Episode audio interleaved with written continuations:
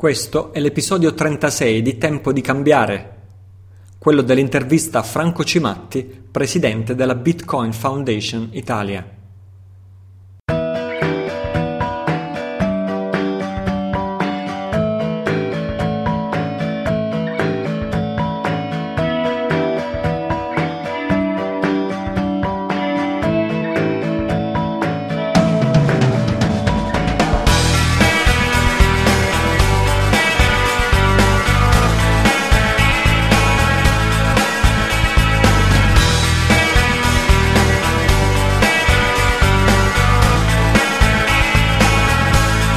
Ciao, sono Italo Cillo, questo è il mio podcast w w w punto italocillo punto i t, è l'indirizzo base dove sono archiviati tutti gli episodi di Tempo di Cambiare. Parliamo di tanti argomenti, spesso diversi fra loro, comunque collegati con questi tempi di profondo cambiamento che stiamo vivendo, e argomenti collegati soprattutto con la tua realizzazione in campo personale, sociale e spirituale, perché personale, sociale e spirituale vanno di pari passo e insieme contribuiscono a realizzare la nostra felicità, sia in quanto individui che in quanto comunità umana.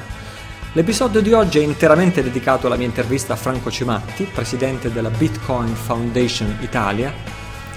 Prima di iniziare ti ricordo che nel frattempo sono usciti due interessantissimi articoli sul mio blog italocillo punto i t. Uno si intitola Percorsi di vita obbligati, riguarda la tua realizzazione personale, ehm, ripercorre la storia della tua vita e prosegue, approfondisce gli argomenti di storia di un leone che credeva di essere una capra, entrambi molto consigliati. L'altro articolo uscito nel frattempo è La Matrix svelata, parte seconda, se possibile ancora più agghiacciante della parte uno di cui abbiamo parlato nello scorso episodio, ma molto molto molto istruttiva. Come lì si parlava del uh, I D S, qui si parla di come è stata distrutta consapevolmente a tavolino da un gruppo di manipolatori globali l'idea della libertà individuale, ed è stata rimpiazzata con l'idea che una cosa può essere permessa solo se è morale, non si capisce bene secondo chi, altrimenti deve essere proibita.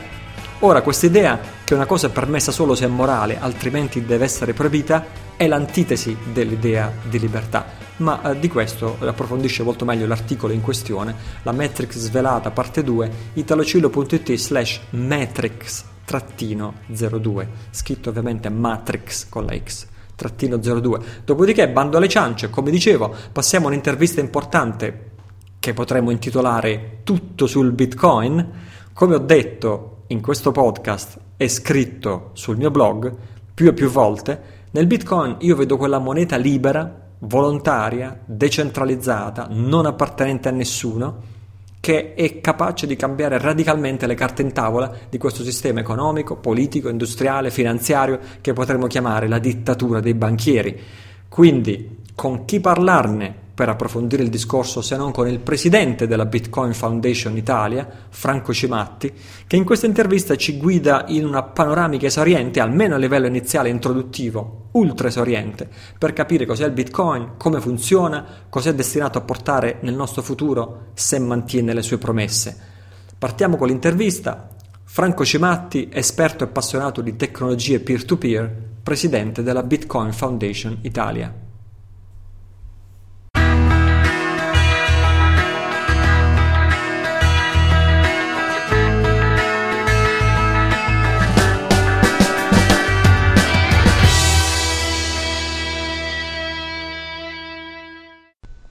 Hello, ho in linea Franco Cimatti. Grazie Franco da parte mia e da parte di tutto il pubblico di Tempo di Cambiare per aver accettato il mio invito. Certo, non c'è problema. Ok, uh, Franco, chi sei e come hai iniziato a interessarti al Bitcoin? Allora, appunto mi chiamo Franco, sono un perito informatico e ho cominciato a interessarmi al Bitcoin uh, fin dalla um, giovane età. Eh, cioè no, da fino a poche in realtà mi, ho iniziato a interessarmi dei sistemi peer-to-peer eh, fin dalla giovane età, ed è stato un ambiente che mi ha interessato perché vedevo queste possibilità di, di espandersi al di là delle, delle vecchie tecnologie, soprattutto per quanto riguarda la diffusione di informazione. Mm. E, ho partito diciamo dalle prime comunità dedicate peer-to-peer che parlavano di sistemi tipo eDonkey o BitTorrent. Uh-huh. e, un, e un giorno um, praticamente mi, ho visto, vedevo che non c'era nessuna novità all'interno del, del, di questo panorama, e ho cominciato a fare delle ricerche online per vedere se trovavo qualcosa di nuovo, non, non ho qualche, nuova, qualche novità. E sono finito per caso su Bitcoin, che all'inizio non sapevo neanche, non capivo bene di cosa si trattasse, però vedevo comunque del potenziale. E questo, questo interesse, diciamo, è andato avanti fino ai giorni nostri. Mm-hmm. E, ok, tu nel frattempo poi hai coltivato questo interesse nei riguardi del Bitcoin, oltre che un appassionato sei diventato un esperto, e, e, e quindi, ma chi invece inizia oggi appena a conoscere questo Bitcoin, eh, qu- quale promesse ci vedi tu nel Bitcoin per un futuro migliore? Cioè, la persona normale perché si dovrebbe interessare al Bitcoin e quali sono i benefici che secondo te il Bitcoin può portare al mondo? Allora, il Bitcoin è una tecnologia che ha una base basata su praticamente un sistema decentralizzato di una specie di libro mastro, dove praticamente vengono indicate delle, eh, dei valori oppure degli spostamenti di valore, e non hanno bisogno di un, di un intermediario per, per, per effettuare dei controlli sulla loro veridicità. Partendo da questa base, eh, le potenzialità di questa tecnologia sono veramente ampie. La prima che vediamo adesso è che si, così, si considera il Bitcoin anche come moneta, ma potrà diventare anche altro. Le potenzialità come moneta e come mezzo di pagamento sono che i costi di transazione sono, sono più bassi rispetto a quelli, a quelli usati dagli altri mezzi di pagamento. Uh-huh. e, e oltre a questo si ha anche un maggiore controllo dei propri contanti, eh, sul proprio conto corrente. E, quindi un abbassamento dei costi e una minore burocrazia uh, attraverso il, uh, altri sistemi di pagamento e il mantenimento dei propri fondi. Mm-hmm.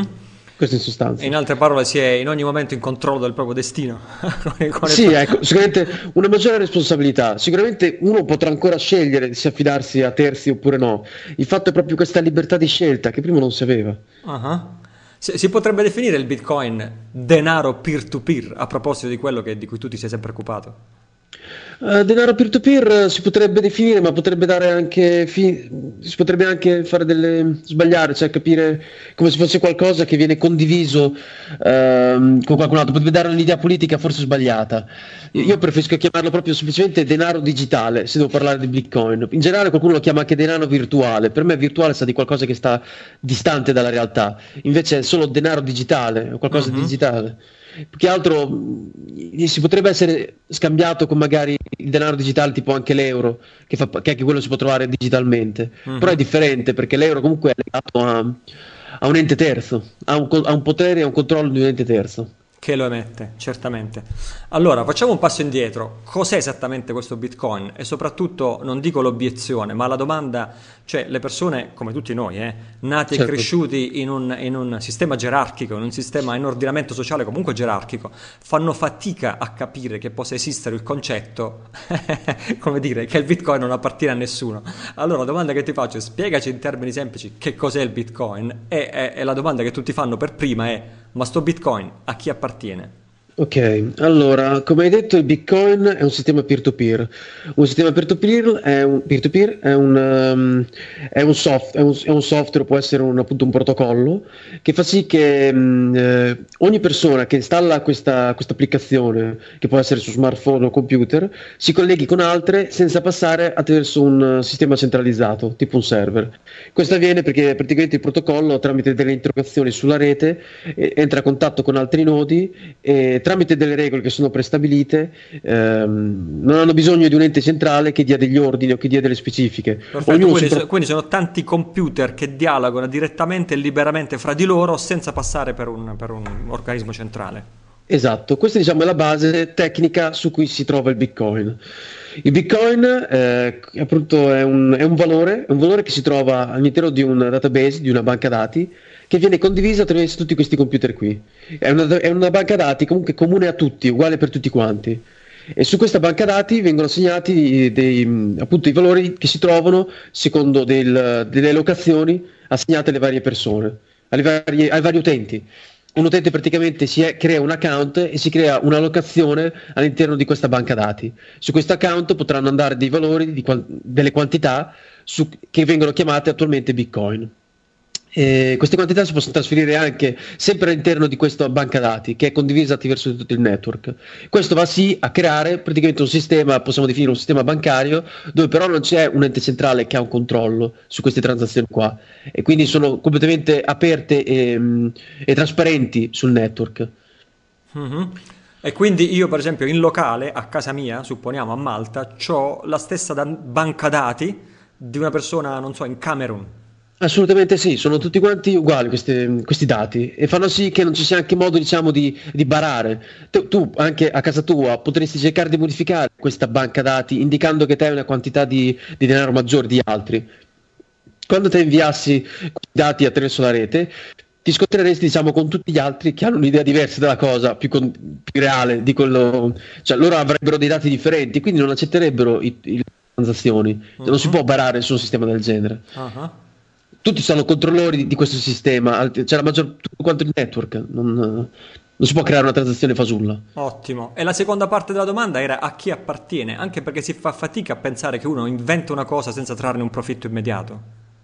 Allora, a chi appartiene? Appartiene di per sé a tutti quelli che ne fanno uso. Il profitto immediato si può, bisogna vedere, c'è anche chi fa delle cose perché ci crede veramente, perché, perché per, ide- per degli ideali, vuol dire, sono all'interno del, della storia umana, ci sono molte persone che sono anche sacrificate, o, o bisogna anche considerare che questa, molti la definiscono, una volta che l'hanno capita, una genialata, e quindi può anche... può anche essere un'invenzione, come, come tanti altri inventori hanno creato delle cose veramente con del grosso potenziale. Mi viene da pensare a come si chiamava uh, adesso non mi viene, non mi viene il termine di una persona, ci sono un sacco, un sacco di inventori che hanno creato delle invenzioni solo per il piacere di farlo. Uh-huh. Per il piacere personale di, di realizzarle, e questa invenzione può essere che abbia portato comunque anche dei guadagni al suo inventore, visto che principalmente lui all'inizio del, del, della creazione eh, tramite sempre il sistema di, di, di creazione di questa moneta qua che viene definito mining, ha, si è messo da parte una discreta quantità di questi bitcoin.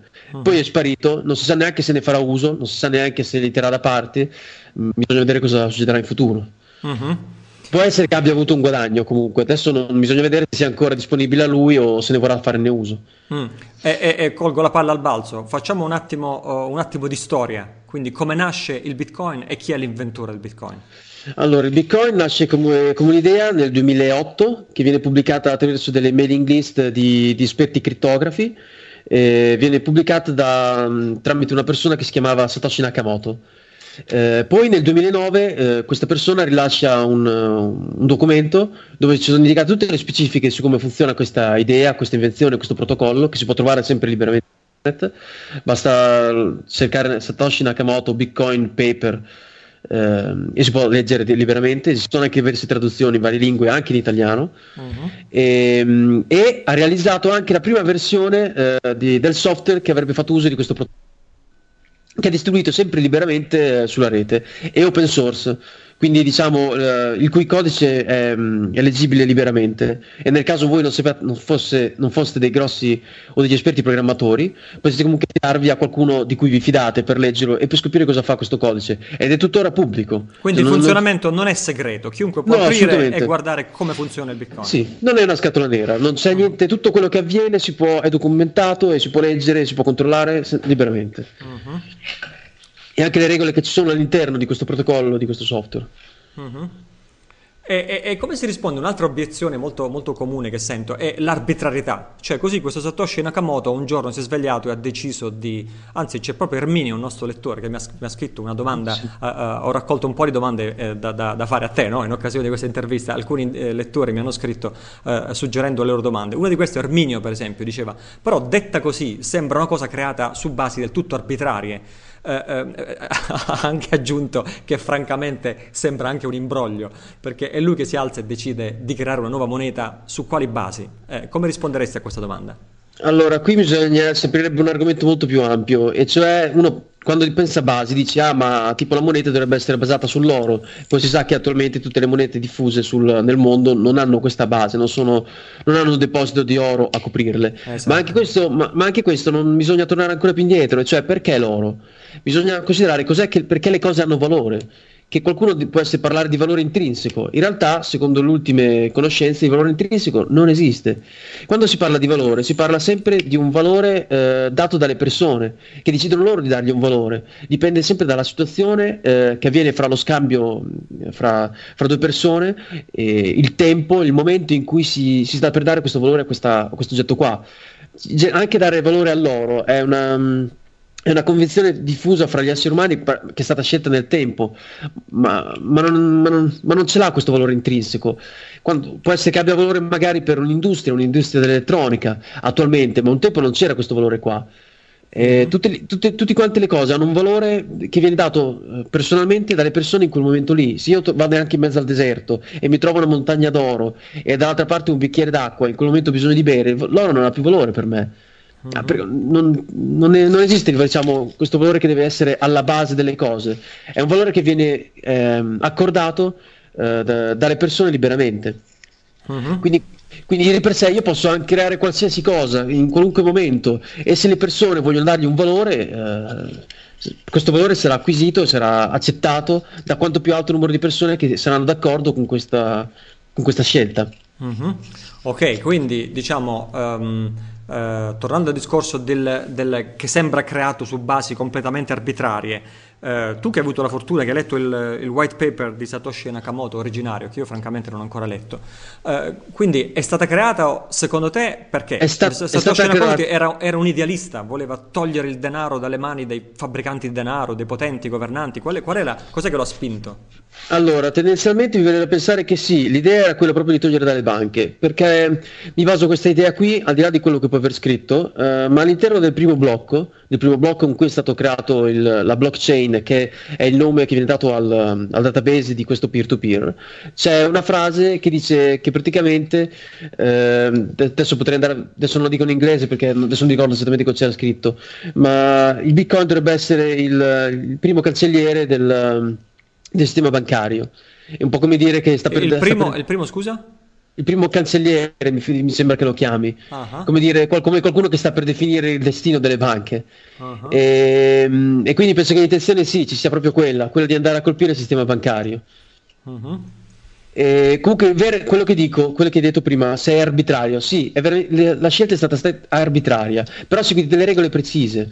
Le- ci sono delle regole per cui si riesce a definire che cos'è una moneta, e una moneta, per essere tale, deve essere non facilmente fabbricabile, deve essere facilmente distribuibile, che si può portare in giro eh, facilmente, non deve essere tipo, non si può usare un albero come moneta, perché non si può portare in giro facilmente una, una, un albero o una mucca. Uh-huh. Deve essere facilmente divisibile, eh, come ad esempio anche l'oro, l'argento, si possono dividere facilmente. Deve mantenersi nel tempo, eh, vuol dire che non, nel tempo non deve tipo rovinarsi. Qualc- tipo usare dei petali di un fiore può essere molto rischioso, perché comunque nel tempo i petali di fiori si rovinano. Uh-huh. Ehm, queste sono delle proprietà che, che deve avere una moneta per poter esistere. Un'altra che ricordo, deve essere fungibile, cioè deve essere fungibile, un pezzo è, vero, è, vero, sì. È equivalente all'altro, all'altro pezzo.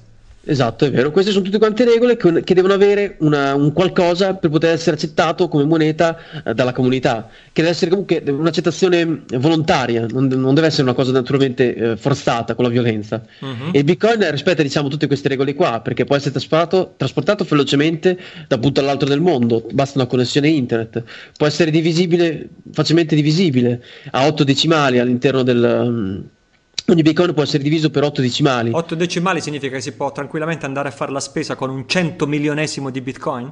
Certo, sì, assolutamente. Poi adesso si stanno, ci sono anche delle, così a parlare sembrerebbe una cosa complicata andare in giro con un centonesimo di bitcoin, però infatti sono state definite anche delle unità più piccole, cioè dei nomi di unità più piccole, come, come esistono ad esempio il grammo e il chilogrammo. Per il bitcoin ci sono il millibitcoin e il microbitcoin. Uh-huh. Questo dovrebbe rendere più facile il loro utilizzo. Comunque il Bitcoin, rispettando queste regole per essere una moneta, è stato uh, liberamente di- dato disponibile alla comunità, diciamo agli esseri umani, e, e, e volontariamente molte persone stanno scegliendo di, di considerare questa, questa tecnologia come una potenziale moneta, e, e il valore sale. Quando si vede che il valore sale, vuol dire che qualcuno lo sta comprando. Mm-hmm. Uh, esatto, più oltre al discorso che facevi tu, il valore, su cosa si basa il valore? Tu dicevi il valore si basa perché il valore è condiviso in base a persone che scelgono di usarlo per la sua utilità e così via. In più, nel caso del Bitcoin si potrebbe dire che una parte del suo valore risiede proprio nella rete di computer peer-to-peer? Eh, sempre il valore, come ho detto prima, è sempre una valutazione personale di ogni persona. Quando dico che il valore sale, vuol dire che praticamente la domanda è più alta dell'offerta, vuol dire è sempre un discorso economico. Essendo un oggetto che, che non può essere comunque riprodotto liberamente, che, che non è, per quanto sia digitale, non si può fare una copia da un punto all'altro senza... Uh, praticamente barando, creando delle coppie fasulle, dei, dei fake, uh, il, il valore è limitato, la quantità distribuita di bitcoin è limitata. Per questo, per, per comprarlo bisogna fa- effettuare dei prezzi, de- definire dei prezzi, dare una, una quantità di interesse che si può avere per questo, per questo bitcoin. La quantità di interesse di- è definita dalla fiducia che si ha per questo, per questo progetto e per questa, per questa tecnologia. Se io mi fido molto per il prossimo futuro di questa tecnologia, probabilmente vorrò comprarne anche molti da mettere da parte, per mettere da parte anche, diciamo, il, la mia quantità di, di valore che ho guadagnato nella mia vita. Mm-hmm. E in base a questo io andrò a acquistare, a, a fare delle offerte, e se le offerte vanno oltre il... No, la, andrò praticamente a fare domanda di, di acquisto, e se questa domanda va oltre l'offerta vuol dire che chi si trova dall'altra parte vorrà naturalmente cercare di guadagnare il più possibile uh-huh. eh, nel, nel, nell'altra moneta in cui è interessato o nell'altro tipo di servizio che sta offrendo, e in questo modo il prezzo del Bitcoin va a salire. Uh-huh. Ottimo, ben detto. E, e, e prima parlavi di mining. Cioè, anche questo è un altro concetto oscuro per chi è tecnologicamente a digiuno di come funziona il Bitcoin. Cioè, mining praticamente è il modo in cui i Bitcoin sono prodotti, vero? Perché non è che io vado e mi compro il Bitcoin da un, emette, una, una, un organismo che emette Bitcoin, ma i Bitcoin vengono originariamente creati minandoli. Ci puoi spiegare che significa? Allora, il mining è un'operazione che, senza andare troppo nei dettagli, è un'operazione di controllo sul network. Queste transazioni che avvengono sul network, ci serve un controllo perché appunto non vengono fatte tipo delle doppie transazioni, del tipo che io ho dieci bitcoin, li trasferisco a una persona e anche a un'altra, e quindi praticamente mi creo denaro dal, dal nulla. Queste operazioni sono impedite tramite un controllo. Questo controllo è fatto tramite il mining. Il mining, sempre per lo stesso protocollo, fa sì che gli utenti ehm, che eseguono questo controllo vengano premiati vengono premiati tramite la creazione appunto di nuovi bitcoin. Questa creazione comunque ha un limite, quindi io metto il mio computer a servizio della rete bitcoin in modo che tale che possa funzionare meglio e vengo premiato con un tot di bitcoin. Esatto, questa regola Esatto, questa regola, c'è una regola precisa su come vengono creati questi bitcoin, e la creazione di bitcoin fa sì che esca fuori un blocco di bitcoin in media ogni dieci minuti su tutto il network. Uh-huh. In media, in media dieci minuti vuol dire che se ci sono ad esempio dieci minatori collegati, un solo blocco andrà solo a uno di loro ogni dieci minuti. Se diventano cento minatori vuol dire che sempre un solo blocco ogni dieci minuti andrà a solo uno di questi minatori qua. In questo modo fa sì che se i minatori aumentano diventa anche più difficile trovarlo questo blocco in media. Uh-huh. E, praticamente all'interno di questo blocco attualmente vengono, si trovano venticinque bitcoin. Non solo, eh, i minatori vengono premiati anche tramite la quantità di commissioni che, sono attra- che si trovano attraverso questo blocco qua. Infatti molte delle domande che, una delle domande che capita spesso è: ma quando questi bitcoin finiranno di essere creati, perché bisognerà continuare a fare il mining? Uh-huh. La risposta è che, eh, come ho detto prima, la, la, la, il premio all'interno del blocco del bitcoin sono i venticinque bitcoin e la somma delle commissioni. Quando si fa una transazione all'interno del sistema bitcoin, eh, viene, si possono mettere delle commissioni di pochi, pochi centesimi di bitcoin. Il, al cambio attuale si parla tipo di sette centesimi di euro, e tendenzialmente potrebbero andare anche a calare queste commissioni qua. Queste commissioni se- servono per due motivi. Uh, uno, per evitare praticamente che sul network avvengano spam di transazioni fittizie e inutili che potrebbero servire, diciamo, per bloccare il network. Se ad esempio arrivasse un ente malvagio che vuole creare del danno sul network, comincerebbe a creare delle transazioni di, uh, di piccolissime quantità di bitcoin, che anche lui comunque risparmierebbe su effettuare questo attacco qua, e comunque fa- creerebbe un collasso magari della, uh-huh. del network. Per effettuare questo tipo di transazioni comunque servono delle commissioni. E, e questo serve per evitare appunto il, una, tipo una, quello che si viene definito un attacco d'osso sul network. Uh-huh. L- l'altra cosa è, è che praticamente c'è un limite di transazioni che possono essere distribuite oh, ogni dieci minuti. E, questo limite ovviamente sarà alzato col tempo, pian piano che il network um, migliorerà nel, nella, sua, nella sua struttura e nella, e nella sua base tecnologica. Ma mh, essendoci questo limite, se io invio una transazione voglio essere sicuro che venga eh, automaticamente verificata entro i prossimi dieci minuti, ci mette una commissione, una commissione di zero virgola zero zero zero uno centesimi di, cioè millesimi di Bitcoin. Uh-huh. Questa, la somma di queste, transaz- di queste commissioni, di tutte le transazioni che finiscono nel, nel prossimo blocco di transazioni confermate, eh, andrà a sommarsi insieme ai venticinque Bitcoin che il minatore ottiene in premio. Uh-huh. tornando, tornando prima al discorso iniziale, quando finiranno tutti quanti i Bitcoin eh, che, che il minatore riceve in premio, comunque continuerà a ricevere tutta la somma delle commissioni, delle transazioni del blocco che ha confermato, che ha controllato. E quindi sarà comunque incentivato sempre a effettuare un controllo sul network. Non ci sarà mai un momento dove eh, finirà di esserci un motivo per fare eh, uh-huh. questo tipo di mining sul, no, sul, tre, sul network e sul, sul controllo del chiaro, network. Chiaro, ottimo, grazie per aver risposto a quest'altro, a quest'altro dubbio.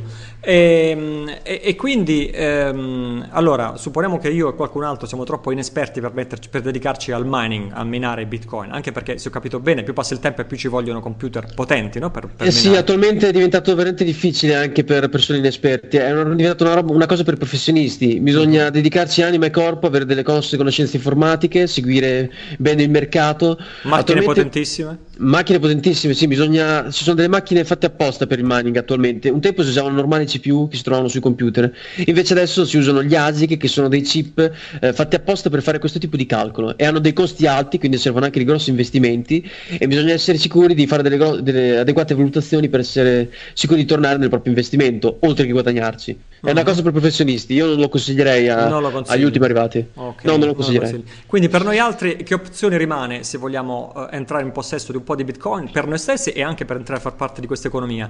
Allora, numero uno, uh, possiamo vendere prodotti o servizi in Bitcoin, immagino. Numero certo. due, li possiamo comprare. Come funziona sì, tutto posso, questo? Allora, per comprarli avviene, essendo una moneta, si possono comprare liberamente come si comprano tipo i dollari. Quando, quando uno va all'estero con gli euro e ha bisogno dei dollari, praticamente lui esegue un acquisto di dollari, da un tot di euro per avere in, ta- in cambio un tot di dollari. La stessa cosa avviene per i Bitcoin, essendo proprio una moneta. Ci sono i mercati online eh, dove, poter, dove poter depositare i propri euro, i propri dollari, la propria moneta locale e convertirla secondo le, le offerte che si trovano sul mercato che ha scelto in, in Bitcoin. Ci sono diversi mercati che offrono diversi tipi di offerte, diversi tipi di prezzi e naturalmente uno deve cercare di affidarsi a quello più conveniente per lui, come tempo o come valore di scambio. Quindi attenzione, perché qui molti fraintendono, non è che io vado a comprare il Bitcoin da un ente che emette Bitcoin, io vado su uno scambio dove questo scambio mi mette in contatto con un'altra persona che vuole vendere Bitcoin, esattamente come nella borsa. Sì, si potrebbe pensare anche come cambio oro, diciamo che però non c'è bisogno di nessuna licenza, almeno per ora, spero che non ce ne sia bisogno neanche dopo, uh-huh. ma praticamente si fa proprio un'offerta sul mercato e si acquistano liberamente e ci sono offerte di tantissime perso- di persone e quindi c'è anche diciamo, una, una forte concorrenza, non c'è appunto un ente che fissa un prezzo, cioè, c'è una piena e libera concorrenza sul tipo di prezzi che si riesce a trovare, quindi uh-huh. se uno è bravo o, eh, può riuscire a trovare anche prezzi migliori che possono trovare altri, basta trovare il tempo per, fare, per effettuare questa ricerca. Cerca qua. E non solo, non c'è bisogno comunque di andare online per effettuare un acquisto, i Bitcoin si possono acquistare anche liberamente per strada, visto che, che io posso tenere un portafoglio di Bitcoin anche sul, sul mio cellulare, sul mio smartphone, io posso trovarmi tipo in un bar con un'altra persona tramite un accordo avuto prima, magari anche sempre online, e una volta che siamo incontrati lui mi darà la sua, la, il suo contante in euro e, e tramite smartphone faremo un trasferimento di Bitcoin. C'è anche un sito che facilita questo, vero? Sì, sì, si chiama local bitcoins punto com. local bitcoins punto com, in tutto il mondo, per trovare persone vicino a te nella tua città con cui voler scambiare denaro, uh, uh, denaro fasullo dico io, contro i bitcoin, contro i bitcoin, cioè il denaro digitale. Sì, ma ci può comunque eh, iscrivere liberamente, anche voi se avete dei bitcoin o volete offrirvi come compratori o come venditori, vi potete offrire o sui forum dove la gente si propone oppure su questi tipi di servizi qui, ce ne sono comunque anche diversi, Local Bitcoins è uno dei più famosi diciamo. Mm-hmm. Voglio tornare a un'altra cosa che dicevi due minuti fa, dicevi che alla fine a un certo punto i bitcoin smetteranno di essere creati, perché noi sappiamo che eh, i bitcoin, il bitcoin è stato programmato in maniera tale che ce ne saranno massimo esattamente ventuno milioni, non uno di più. Come funziona tutto questo, Franco? Allora, all'interno del, del, del protocollo, ma soprattutto dei software, è indicato un limite eh, su quanti bitcoin si possono essere creati, anche, al, anche, il sistema, anche all'interno del sistema di, di mining. Ehm, uno potrebbe anche inventarsi, come, come ho detto all'inizio, una nuova regola per dire io posso andare oltre e creare dei nuovi blocchi, però vuol dire che il suo blocco, con, dove è indicato che lui vuole questi venticinque o una quantità nuova di Bitcoin, non sarebbe accettata da tutto il resto del network. Per far sì di cambiare le regole nel network bisogna cambiare i software installati in ogni smartphone, in ogni computer, ehm, ed è una cosa assolutamente impossibile. È un po' come pensare uh, ai sistemi tipo BitTorrent o Mule, che uh-huh. uno modifica le regole sul proprio software e, e faccio, io voglio, guarda- voglio cercare di, di scaricare più di tutti quanti, ma comunque non può, perché tutto il resto del network peer-to-peer ha delle regole differenti, uh-huh. non, non può modificare queste regole all'interno di tutto il network. Quindi queste regole che, che indicano questo limite di Bitcoin sono imposte attraverso, attraverso il network stesso, dove ogni client, ogni software installato ha delle regole differenti. Uh-huh. e, e quindi alla fine in tutto questi Bitcoin saranno ventuno milioni. Sì, è praticamente la creazione, cioè, già si sa fin dall'inizio che non ci saranno mai più di ventuno mil- eh, milioni di Bitcoin in esistenza in tutto il mondo, quindi anche questo è un meccanismo che mh, ci fa prevedere la, la, la, la, l'aumento di valore del Bitcoin. Allora, l'aumento di valore, sì, diciamo che si possono fare, questa è sempre, diciamo, una valutazione personale che ognuno, che uno può fare. Eh, tendenzialmente, se questa moneta avrà mh, Eh, sarà di- utilizzata sempre da più persone, ci sarà innanzitutto un aumento di valore per un fatto della domanda iniziale, e cioè se la domanda è più alta dell'offerta, eh, tutti gli oggetti, praticamente gli oggetti a- com- come anche il Bitcoin aumentano di valore, perché sale il prezzo de- che viene offerto da-, da chi ne possiede, per poter liberarsi. Dico, se proprio vuoi, te- vuoi il mio Bitcoin devi offrirmi molto, se lo vuoi a tutti i costi, e quindi questo qui fa sì che il prezzo medio del mercato salga.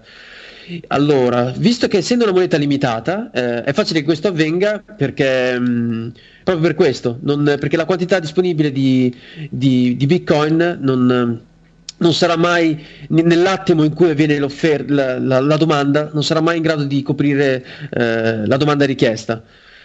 Diciamo, diciamo che, visto che essendo un valore limitato, un valore limitato, può anche essere che capiti che alcuni Bitcoin vadano persi. Questo è un altro motivo perché può essere Che, che il valore salga. Visto che, che i Bitcoin vanno persi, eh, qualcuno potrebbe, magari quando uno muore, se non, lo, se non lo passa ai propri figli, oppure lo perde per distrazione, o... giusto, questi sono... giusto. Ci saranno sicuramente meno di ventuno milioni alla fine. Sì, infatti può essere che già un milione di Bitcoin siano andati persi. Diciamo, ah. questi sono, sono valutaz- sempre valutazioni personali. Ah. Comunque un oggetto, un oggetto che è limitato nel tempo, eh, per vari motivi, che, che non si può aumentare, che non può creare facilmente nel tempo, è facile che prenda valore, un po' come l'oro. Uh-huh. Anche l'oro tendenzialmente prende valore nel tempo, perché rispetto a tutte quante le altre monete eh, ha una quantità limita, per quanto viene sempre estratto nella nuova quantità, eh, non c'è una, una quantità infinita di oro. Mm-hmm, e questo, ottimo. Quindi, e, e, e, e in effetti, a parte il fatto appunto che il, il fatto che sia limitato lo farà salire di valore, ma c'è un che di geniale in questa idea di Satoshi Nakamoto di rendere la quantità finale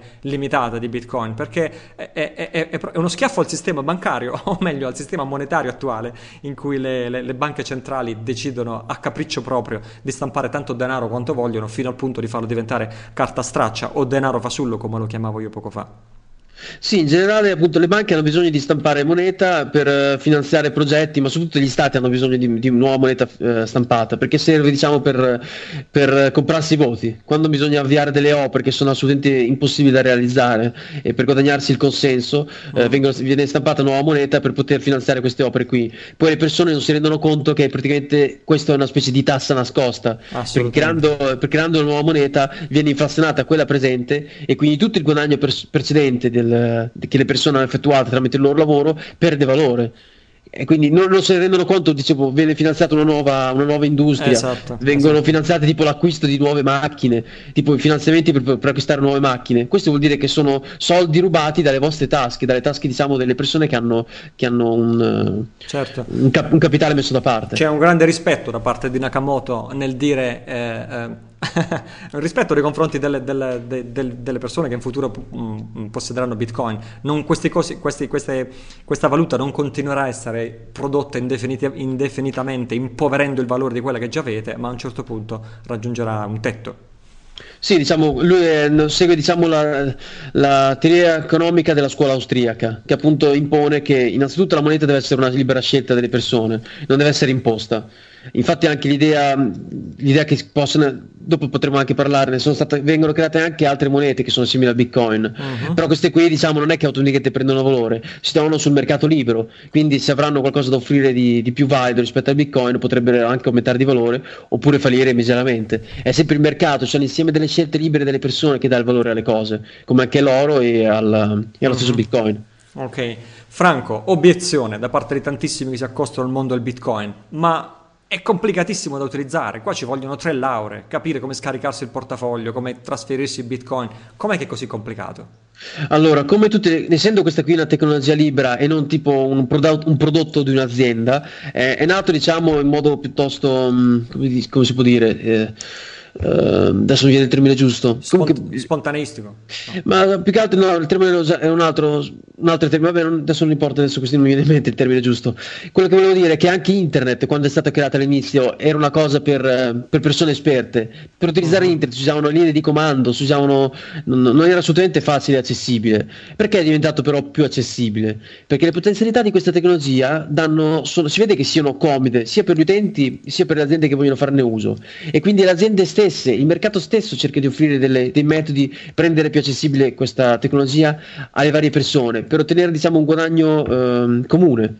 Uh-huh. Se, se internet attualmente viene usato facilmente tutti quanti tramite Facebook, ma Facebook è stato creato da, da, da Mark Zuckerberg per poterne comunque ottenere un guadagno personale tramite la pubblicità o tramite altri sistemi, oltre che offrire diciamo un servizio alla comunità. Quindi più è facile utilizzare Facebook, più lui otterrà un guadagno. È sempre un fatto, lui, da una parte c'è il mercato che vuole assolutamente utili- avere un mezzo di comunicazione facile da usare, e dall'altra parte c'è chi vuole assolutamente guadagnarsi tramite questo mezzo di comunicazione. L'esempio è lo stesso per il Bitcoin. Il Bitcoin è una tecnologia, come può essere internet, che permette il trasferimento di, eh, di valore. Quindi vuol dire che ad esempio Amazon oppure Google, tutte queste entità, o anche comunque persone più sem- entità più semplici, tipo anche il negozio sotto casa, vogliono ottenere un guadagno da questa tecnologia, far sì di, di ottenere più clienti, e quindi loro stessi saranno intenzionati a sviluppare mezzi eh, per rendere più facile l'utilizzo del Bitcoin. Tornando, uh-huh. tornando praticamente all'inizio, qui aspetta. Adesso. Tornando praticamente all'inizio del, um, eh, de- dello sviluppo del Bitcoin, lì non si poteva collegare neanche con dei servizi tipo dei server, eh, e quindi non era, non era integrabile con dei siti web, non si poteva esserci un sito web che ti aiutava ad accettare i, i Bitcoin automaticamente per l'acquisto dei tuoi materiali, dei tuoi beni.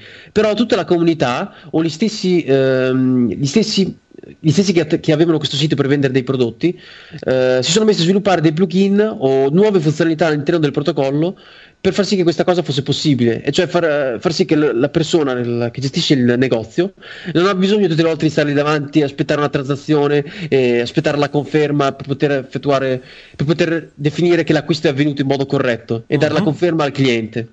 Uh-huh.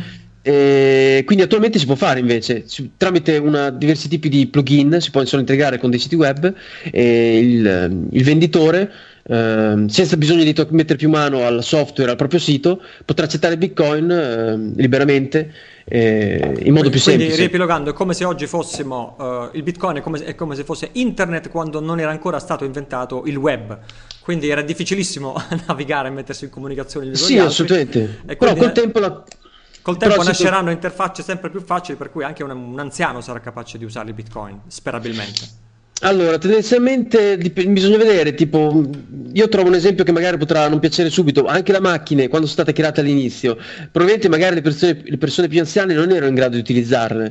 C'è sempre un momento dove c'è un cambio generazionale, diciamo, e uh-huh. in cui la tecnologia può essere che non sia subito accessibile a tutti quanti.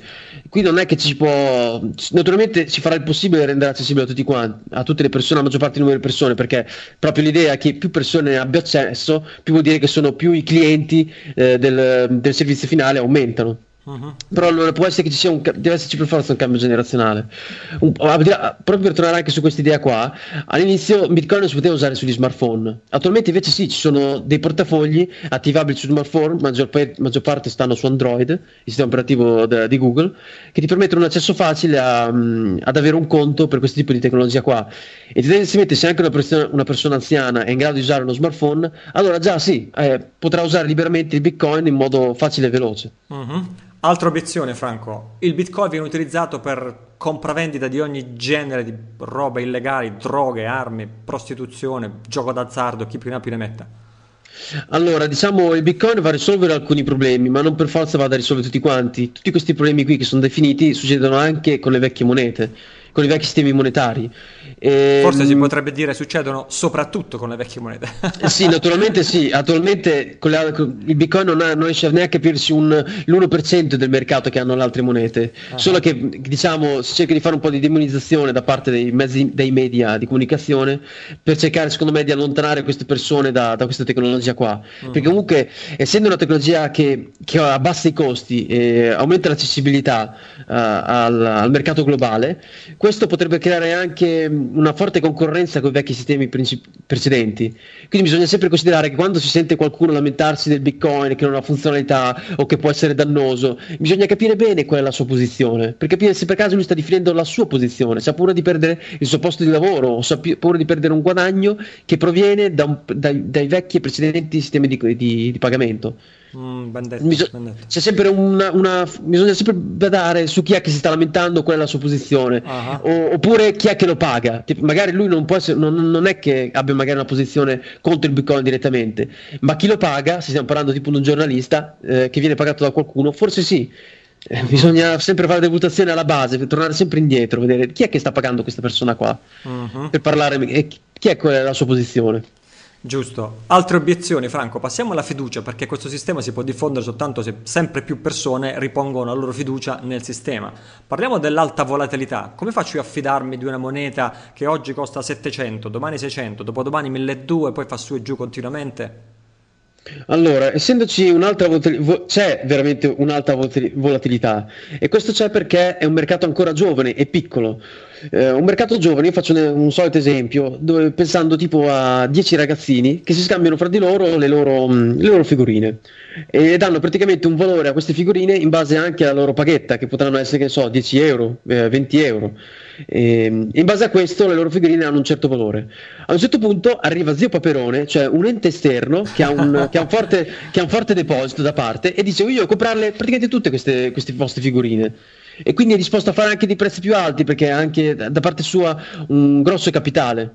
E quindi il mercato oh, mondiale di queste figurine, che prima era di, all'interno di questo, solo di queste dieci persone, sale tantissimo. Tutti questi ragazzini vedono questa persona che vuole comprare tutti, tutte le figurine a tutti i costi, e quindi sono disposti anche a vendergli, che ne so, a, a mille euro, tanto le vuole, è disposto a pagare qualunque tipo di prezzo, e quindi il prezzo sale. Mm-hmm. Quando volevo dire, appunto, il mercato è piccolo prima, quindi um, ha un accesso limitato, e sono, diciamo, tutte quelle persone esperte, esperti, esperti di programmazione o esperti di informatica, che perché prima erano, di, erano finite su questo mercato del Bitcoin. Come abbiamo detto prima, è una cosa ancora abbastanza difficile da utilizzare, e soprattutto all'inizio era ancora più difficile da utilizzare.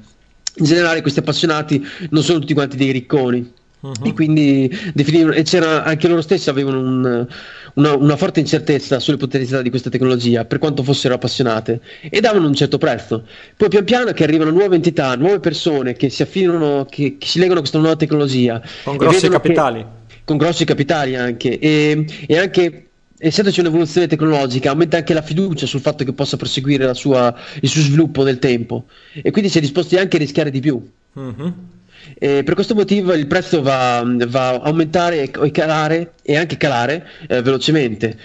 Eh, perché può calare? Se ad esempio arrivano nuove persone che, non, pur non essendo esperte, si affidano a una notizia le, letta su internet, eh, che questa tecnologia sarà, sbaglierà tutta la concorrenza, e, eccetera eccetera, sono disposti a buttare un grossi, grossi capitali che magari non, in realtà non, non farebbero normalmente.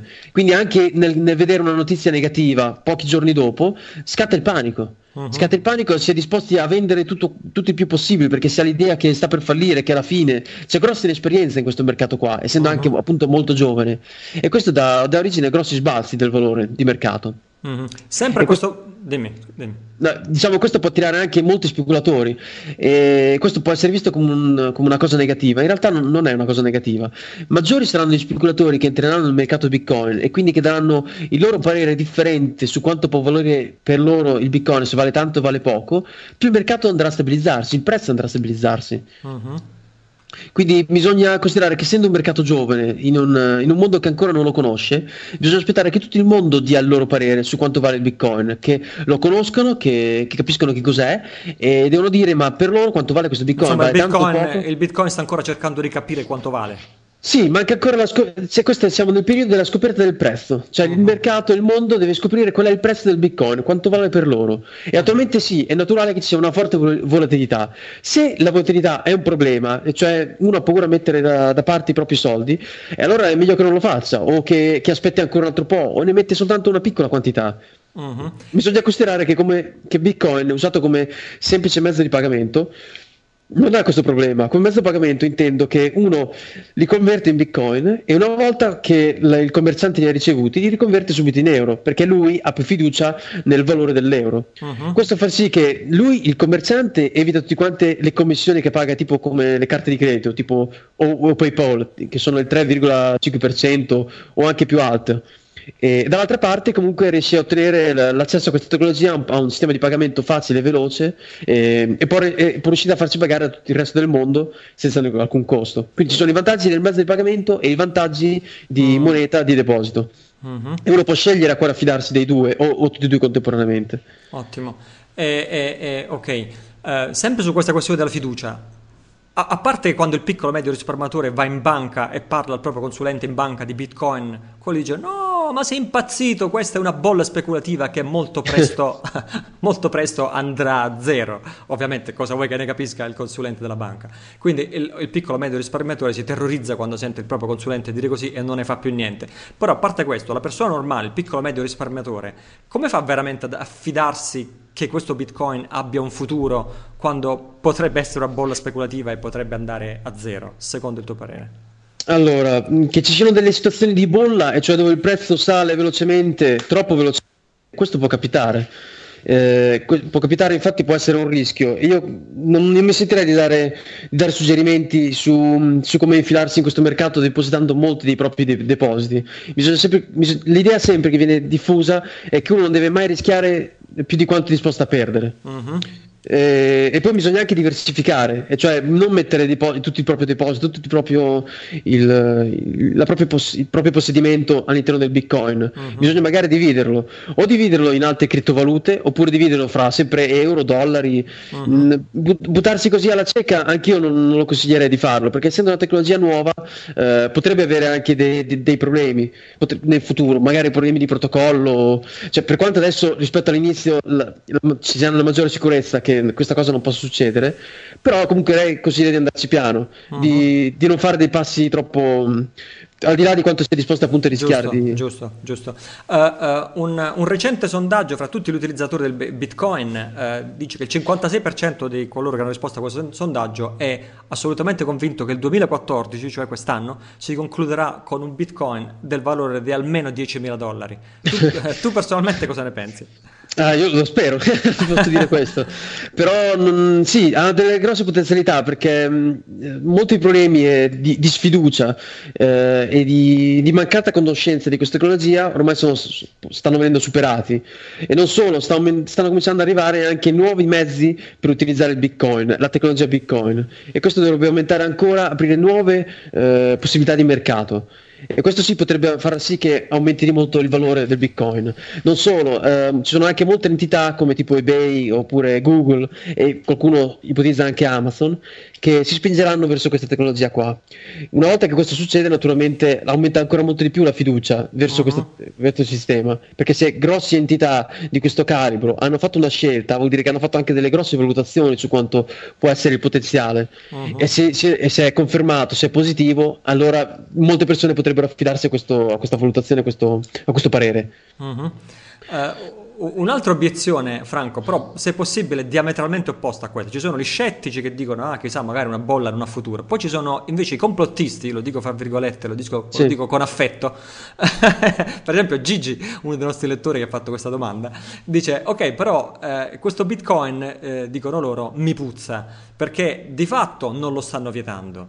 Uh, di fatto uh, dicono sì, va bene, le, le banche, i governi gli vanno conto, però alla fine non è vero, gli stanno, gli stanno permettendo di andare avanti. Quindi, dice per esempio Gigi, questo significa secondo lui che le elite mondiali, le elite oscure o le elite mondialiste se si preferisce, o lo stanno sostenendo segretamente per qualche loro motivo, per farne l'unica valuta di un unico governo mondiale, oppure sono state proprio loro a inventarlo segretamente. La tua opinione su questo qual è, Franco? Allora, in realtà che, che non siano vietate non è vero, ci sono, alcune, ci sono alcuni paesi dove già viene vietato. Due di questi sono, uno l'Islanda e l'altro la, la Thailandia. Mm. E, c'è, c'è un sito che si chiama bit legal punto net dove si può vedere direttamente come, come viene decisa, diciamo, la, se, se è vietato o meno un tipo, questo tipo di moneta all'interno del, dei vari paesi. C'è una mappa eh, fatta abbastanza bene che viene sempre aggiornata. Ok, allora in generale eh, bisogna considerare che chi sta al governo non ha delle grosse conoscenze eh, sui nuovi, sulle nuove tecnologie. Eh, sono tutte cose che, non, che stanno al di fuori delle, delle loro possibilità e anche del tempo, cioè hanno un sacco di problemi già da risolvere e non, eh, e non riescono a seguire tutte queste, mh, queste novità. Uh-huh. Eh, il fatto che non venga vietato eh, è quindi anche una, una, cioè non mi stupirebbe che possa anche essere vietato da nuovi, da nuovi paesi, perché pian piano che aumenta la conoscenza e ci si rende conto del potenziale tecnologia, tutte queste entità che, che si trovano in concorrenza con il Bitcoin potrebbero fare di tutto per limitarlo. Uh-huh. e, e il fatto che non sia ancora successo non vuol dire che non possa ancora succedere, e questo è il punto. Uh-huh. e, e quindi, come potrei dire, il, il fatto che non è ancora successo è solo un fatto, potrebbe essere solo temporaneo, oppure è anche un fatto di, di conoscenza eh, deviata, nel senso che magari chi l'ha raccontata loro come funziona questo mezzo qua è riuscito a raccontargli una storia e a convincerli che non sia un, un problema un problema di sicurezza per loro. Uh-huh. oppure, oppure c'è anche un'altra cosa, che chi si trova in certi paesi in, in, o con un grosso potere sotto, le ma- sotto mano è convinto di avere, di, di avere il controllo di tutto quanto, e quindi non è neanche troppo preoccupato da una tecnologia simile. Se te gli dici ah sta arrivando una tecnologia che ti farà saltare via dalla sedia, dal, che ti toglierà dalla, dalla tua posizione di potere e di valore, un sistema peer-to-peer, cioè la gente non ci crede anche. Uh-huh. All'inizio come c'è, come c'è del scetticismo dal, dalle persone comuni, anche, figuriamoci uno che sta in cima a una banca mondiale, che alla uh-huh. banca centrale europea, che chi si dice una cosa del genere non ti ascolta, cioè non può credere una cosa, possi- una cosa del genere. Uh-huh. Quindi Beh. diciamo questa sfiducia è anche lo stesso motivo per cui non viene vietato, se, po- se avesse la, poss- la possibilità di essere vietato. Questo è il mio parere. Se avesse la possibilità di essere vietato, molto interessante. Prima di, magari ti faccio qualche domanda anche su questo, sulla possibilità di vietarlo o meno, perché qua si apre un altro aspetto molto interessante. Però volevo dire la mia, per quello che vale, per quel poco che vale, la mia opinione su questo. Io ho un sospetto, in effetti, eh, in effetti ho l'impressione che quando il Bitcoin sta incontrando una massiccia resistenza, massiccia ostilità da parte delle autorità, è come se ci fosse una mano invisibile che arriva e protegge il Bitcoin. Quando fanno delle, non so, delle particolari hearings, udienze in certi pa- pa- particolari paesi, stanno iniziando a inventare delle definizioni che non esisteva prima. In Singapore hanno detto, cosa hanno detto? Che è private money, eh, denaro privato, o non so, in Svezia hanno detto che è un digital commodity, co- digital commodity cioè un sì, bene sì. digitale, cioè stanno coniando definizioni che prima non esistevano, pur di, ehm, eh, di pur de, appunto dare una, for- una sorta di qual- for- qualche forma di veste legittima al Bitcoin. Allora il mio sospetto, ma ripeto può essere o può non essere, è che se ci sono delle elite mondiali e, e, e che sono al corrente del Bitcoin, e, e, e dal momento che loro per primi sanno che il denaro che loro producono e il sistema bancario e monetario di cui, a cui loro sono a capo è in effetti è fatto di carta straccia ed è privo di valore ed è destinato a crollare, cioè chi meglio di loro può sapere che il dollaro come viene attualmente gestito è destinato a crollare, chi meglio di loro può sapere che l'euro come viene attualmente des- gestito è destinato a crollare. Allora loro potrebbero dire con il Bitcoin noi abbiamo l'alibi e la scusa perfetta, perché un domani quando tutto questo varrà lasciato crollare e quindi le, eh, l'euro farà bancarotta, il dollaro farà bancarotta, potranno sempre dire non è colpa nostra, è che la gente ormai usa il Bitcoin. Beh, sinceramente non, cioè vuol dire cos'è, un modo solo per scaricare le colpe, te dici? Non, potrebbe. Potrebbe, ah, potrebbe anche essere, però non, cioè, alla fine non, non è mio interesse cercare di dare delle colpe in giro. Io di fondo, io di, cioè, cioè dire, può essere che sì, che magari possa essere un'utilità per dire, come dire, per incolpare, per far pagare, diciamo, le persone per qualcosa di danno, per un danno che hanno fatto all'umanità. Però io punto alla diffusione del Bitcoin perché credo che abbia dei vantaggi reali per l'umanità. Se poi queste cose, queste persone, queste persone con grossi poteri eh, alle banche lo useranno come scusa, e eh, eh, vabbè, quel che è, non, non è un grosso problema. Comunque intanto avremo la diffusione del Bitcoin e le persone avranno la possibilità di, di, tenere, di tenere salvi i propri depositi Io la, vedo, io la vedo esattamente come te, e che mi faceva sorridere questa possibile complicità da parte di chi sta facendo un danno, e in effetti alla fine paradossalmente vedrà proprio nel Bitcoin, magari saranno loro i primi adesso che staranno facendo grandi scorte di Bitcoin, sapendo che il sistema monetario attuale non ha futuro. Ma, questo... Ma tendenzialmente io credo che loro abbiano una grossa fiducia nelle loro potenzialità. Io non, non credo che ci siano il fatto di andare contro il Bitcoin, penso che sia più una paura di qualcosa che non si conosce, e, e quindi per, per sicurezza meglio andarci contro, diciamo. Mm. Eh, mm. Chi ve- magari te- e soprattutto eh, io credo che il, i principali governi o paesi che si troveranno contro il Bitcoin saranno quelli più corrotti, generalmente, perché un, un paese corrotto ha bisogno di un totale controllo di quello che si sta muovendo, perché può essere che gli sfugga di mano da un momento all'altro. È una tecnologia che non può essere controllabile, come lo stesso, come appunto il Bitcoin, è una cosa che può spaventare, può spaventare soprattutto se uno si trova in una posizione mh, di potere eh, incerta. Uh-huh. Che, che ottiene magari con la forza e non con la volontà delle persone. Uh-huh. Ma, ma tu come vedi in futuro la possibilità che il Bitcoin venga, aperte le virgolette, regolamentato? Non solo in Italia, ma in tu- a parte che tu oggi, se non stavi qui in teleconferenza con me, dovevi essere a Montecitorio, dove eri stato invitato per dare appunto un parere consultivo o comunque spiegare il Bitcoin a una... Eh, la cosa, a una la cosa poi alla fine è saltata, però uh-huh. può essere che sarà rimandata magari in futuro, verso febbraio, almeno così ci ha detto il parlamentare. E quindi stiamo parlando di cose molto concrete, cioè si parla di regolamentazione del Bitcoin in Italia e nel mondo, e tu sarai anche sulla linea del fronte su questo argomento, per quanto quanto riguarda l'Italia. Come vedi tu personalmente la possibilità di regolamentarla eh, nell'immediato futuro? Il Bitcoin può essere regolamentato, oppure, se pensiamo al peer-to-peer, quando tagli una testa ne nascono altre cento? Allora, di per sé la regolamentazione per, per far funzionare il Bitcoin non serve, funziona già ora, non c'è bisogno di una specie di, di legittimazione o regolamentazione, però perché è sempre molto ric- Questa, questa cosa è richiesta dai commercianti, non tanto perché secondo me hanno paura del Bitcoin, hanno paura della tecnologia, hanno paura della concorrenza o hanno paura di entità nascoste. L'unica cosa di cui hanno paura è che una volta che accettato e avviato il, l'investimento per poter sfruttare questa tecnologia, a un certo punto arrivi il governo che gli tagli le gambe. Questa è la paura. Loro vogliono, quando si parla di legittimazione, si sta cercando una promessa dal governo eh, di, non, di, non, di non interferire una, una, un, in un modo nella, nell'uso del Bitcoin di, queste, di, questi, di questi negozi o di questi servizi. Uh-huh. E, come si può dire? Quale potrebbe essere, diciamo, un argomento persuasivo nei confronti delle autorità, del Parlamento italiano per esempio, che potrebbe incoraggiarli ad avere una, una, uno sguardo permissivo sul Bitcoin? Beh, naturalmente che, che anche che il principale è che mettersi contro questa tecnologia potrebbe, che è una tecnologia mondiale, che è una tecnologia che, un network mondiale che si diffonde su tutto il resto del mondo, vorrebbe dire chiudere un po' le porte a tutti gli altri paesi che magari avrebbero pareri differenti. Sarebbe un po' come dire: noi chiudiamo le mail perché può essere usata dai terroristi e quindi in Italia non si può più usare le mail, mentre tutto il resto del mondo andrebbe, andrebbe avanti e otterrebbe un vantaggio eh, economico, infatti anche di tempo, nella diffusione di questa questa tecnologia qua. Tutte le potenzialità di tutte le varie nuove tecnologie, se all'interno di un paese vengono limitate, diventa un problema locale, non un problema mondiale, diventa, e quindi si ha una, una perdita per tutta quanta la popolazione di quel, di quel paese lì. Certo, anche tutta l'industria che ruota intorno al Bitcoin, eh, non so, una dozzina di intraprendenti imprenditori italiani potrebbero dire: se l'Italia ce lo impedisce, andiamo altrove. E questo significa creare ricchezza altrove e toglierla all'Italia, no? Eh, infatti sì, essendo appunto una tecnologia mondiale, non c'è bisogno di trovarsi in un posto preciso per poterlo utilizzare. Se l'Italia cominciasse a mettere delle restrizioni eh, sia per costi o sia per burocrazia, semplicemente l'imprenditore andrebbe all'estero, ha i soldi da investire in...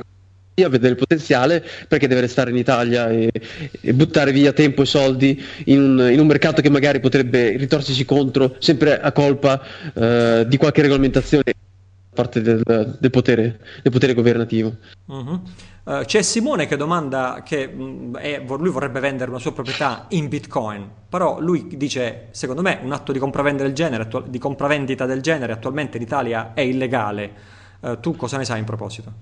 Eh, anch'io non mi, non mi reputo molto esperto in questo argomento qua, però si potrebbe, essendo si potrebbe, che si può usare comunque il Bitcoin come mezzo di pagamento, eh, mi viene da pensare che mh, che uno sì potrebbe accettare sempre in Bitcoin il, il pagamento della propria proprietà, eh, ma poi defini, def, andare a definire il prezzo, il prezzo, il, il, il prezzo usato, eh, quello del cambio euro nel momento in cui effett- viene effettuato il, il, l'acquisto. Uh-huh. Come ad esempio, se vado a comprare una, una, una banana, tipo una banana da, da fruttivendolo, e, e lui vuole accettare Bitcoin, eh, lui potrà accettare al cambio attuale il prezzo della banana in Bitcoin, che sarà piccolo zero virgola qualcosa zero virgola zero zero uno Bitcoin, e rilasciarmi lo scontrino in euro. Uh-huh. La stessa cosa forse si può fare anche per la compravendita di, un, di una casa, però non... Eh, è un argomento, diciamo, che bisognerebbe sentire come eh, persone magari più esperte di questo, in questo ambito, esatto, qua. Giusto. Certo, una legittimazione renderebbe più facile questo passaggio qua, sempre ah. che non vada a mettere dei paletti troppo forti o troppo, eh, troppo restrittivi per, uh-huh. eh, per l'uso uh-huh. di, questo, sì. di questa operazione. Domanda di Francesco: ma queste transazioni in Bitcoin sono veramente anonime? Allora, sono attualmente pseudonime, perché tutte le transazioni all'interno del network sono registrate dalla prima all'ultima e, e sono pubbliche. Quello che diciamo è anonimo è il, il nome del conto. Altrimenti i conti dei Bitcoin sono degli indirizzi, si possono creare liberamente schiacciando un pulsante, se ne possono creare cento in, in pochi secondi, e, e a questi conti non c'è assegnato nessun nome. Eh, quindi non si può sapere a chi appartiene l'indirizzo che viene utilizzato, a meno che te pubblicamente non lo dici a qualcuno, tipo questo è il mio indirizzo, eh, e quindi le persone eh, sapranno, o almeno la persona a cui l'hai detta saprà che quell'indirizzo appartiene a te. Dopo, pubblicamente si può andare a vedere su, sul database, o localmente sul proprio computer o su interfacce web fatte apposta per navigarci dentro, eh, tutte le operazioni che vengono fatte attraverso questo conto qua. Si possono vedere i bitcoin che entrano e i bitcoin che escono, eh, si possono vedere anche a quali indirizzi andranno. Uh-huh. Quindi se uno defi- eh, dice pubblicamente che un proprio conto che gli appartiene, sarà possibile seguire eh, tutto il trasferimento dei, dei bitcoin che passano attraverso il suo conto. Però basta non dirlo, basta, cioè, uh-huh. diventa più anonimo, diventa, diventa, più, diventa più anonimo se te ad esempio non lo dici in giro che questo è il tuo conto, uh-huh. oppure puoi trasferirlo attraverso diversi conti, diversi servizi, e quindi diventa sicuramente più difficile la tracciabilità. Sì, la tracciabilità diventa un, un argomento più, più complesso eh, da seguire. E, e quindi la domanda successiva, domanda cattivissima proprio, a proposito delle, dei cambiamenti sociali, culturali, economici che potrebbe portare all'adozione di massa del Bitcoin nei prossimi anni, è: ma i governi come faranno a riscuotere le tasse se prende piede un'economia in Bitcoin? Allora, beh, io mi immaginavo... Allora, naturalmente chi evade le tasse, il governo potrebbe comunque avviare delle ricerche per, cerchire, per cercare di scoprire se, se il suo livello, come si chiama, il suo, la sua, il suo stato vitale, no, come, come si può dire, stato... il, il, costo, il, il costo della sua vita praticamente è, va oltre le sue disponibilità. Uh-huh. Se ad esempio si vede una persona che dice che non ha lavoro, che, o che lavora o che ha lavori dove, dove il guadagno è relativamente basso, e poi si vede che gira con una Ferrari, naturalmente questo può essere un, un punto di interesse per andare a fare un tipo di ricerca. Uh-huh. Però mh, eh, io mi immagino una situazione un po' diversa, dove... dove i governi sicuramente saranno costretti a, a diminuire con alcuni servizi offerti, che verranno invece eh, si trasferiranno verso il mercato libero, verso, verranno dei, proposti da privati o da, da aziende che forniranno questi servizi. Eh, le tasse sicuramente dovranno per forza calare, e forse diventeranno più verso, una, verso un aspetto volontario, quindi uh-huh. anche, diciamo, volontario, nel senso che se ad esempio io voglio prendere il, il, il bus, eh, se ho pagato la tassa praticamente mi troverò il bus gratuitamente. Praticamente sarà segnato da medicare una scheda elettronica o un, uh, o un I D segnato sul mio smartphone, che io ho pagato la tassa e quindi potrò prendere il, il bus gratuitamente. Oppure se avrò pagato solo una piccola percentuale avrò un livello, avrò uno sconto minore, o se non l'avrò pagato proprio avrò il costo totale completo del, del servizio. Uh-huh. Questo può essere facile magari per servizi tipo, diventa più complicato per sistemi come eh, l'assistenza sanitaria. Lì diventa un argomento più complesso, bisogna, bisogna vedere, bisogna, io, io spero tendenzialmente che la cosa vada in, di pari passo nel tempo, in modo che si, si, si riesca a trovare sempre la soluzione migliore. Ehm, però comunque anche nel passato eh, l'assistenza sanitaria era fornita anche tramite donazioni, donazioni di privati. Naturalmente ci sono più persone che hanno più, più soldi in tasca eh, rispetto a prima, perché magari ci sono minori, tassi minori. Vuol anche dire che possono fare valutazioni nel tempo più, possono programmare migliori valutazioni su come investire i propri soldi, se in assicurazioni oppure mh, in se attività, uno è molto ricco, in attività produttive, in assicurazioni, certo. Esatto, oppure sì, chi, chi avrà sicuramente più soldi, magari grosse aziende, eh, nell'interesse anche di migliorare lo stato dei propri clienti, potrebbero loro stessi fornire, eh, delle, de, fornire delle donazioni per mantenere alto il, il, il, il livello di vita delle, delle persone di quel, del proprio paese. Mm-hmm. Grazie, grazie Franco per questo interessante punto di vista. Eh, quali altri settori, quali altre, abbiamo parlato della tassazione, ma quali altri settori potrebbero essere messi in ginocchio, messi in crisi dall'avvento del Bitcoin? Per esempio, prima parlavi dei trasferimenti di denaro, eh, pensiamo a quelli, come si chiama? Western Union, quando un immigrato in Italia va a trasferire i soldi nella sua famiglia in Africa usa Western Union. Questo potrebbe essere un altro settore. Quali altri settori potrebbero essere messi in crisi dall'adozione del Bitcoin? Sì, in generale tutti quanti i settori che richiedono una, una alta commissione per il trasferimento di, di soldi, che possono essere le carte di credito o appunto il Western Union, PayPal, eh, tutti, tutti questi servizi che hanno un costo, eh, ci troverebbero un concorrente, un forte concorrente che è appunto il Bitcoin, perché i costi di transazione sono praticamente infimi, eh, quasi nulli. Tutti, tutti questi servizi in generale eh, chiedono un costo anche in percentuale, cioè se io invio cento euro magari loro chiedono una percentuale dieci più dieci. Il Bitcoin, il costo non si basa mai sulla percentuale, è sempre un costo minimo fisso, che sia un Bitcoin o che siano mille Bitcoin, il costo sarà sempre mh, pochi centesimi, perché deve semplicemente trasferire dei dati, non, eh, il costo proprio si abbatte, se non, mm-hmm. eh, sì. Quindi questa è una fortissima concorrenza. Tutti questi, tu, qualunque servizio che abbia bisogno di una commissione o, o, o anche solo in fatto di tempo, se anche ad esempio un, un bonifico da un punto all'altro del mondo magari avrà un costo ipoteticamente basso, magari un euro, però il costo di tempo può essere che sia una settimana, anche questo servizio qui si trova abbattuto perché il Bitcoin si trasferisce in pochi secondi. Uh-huh.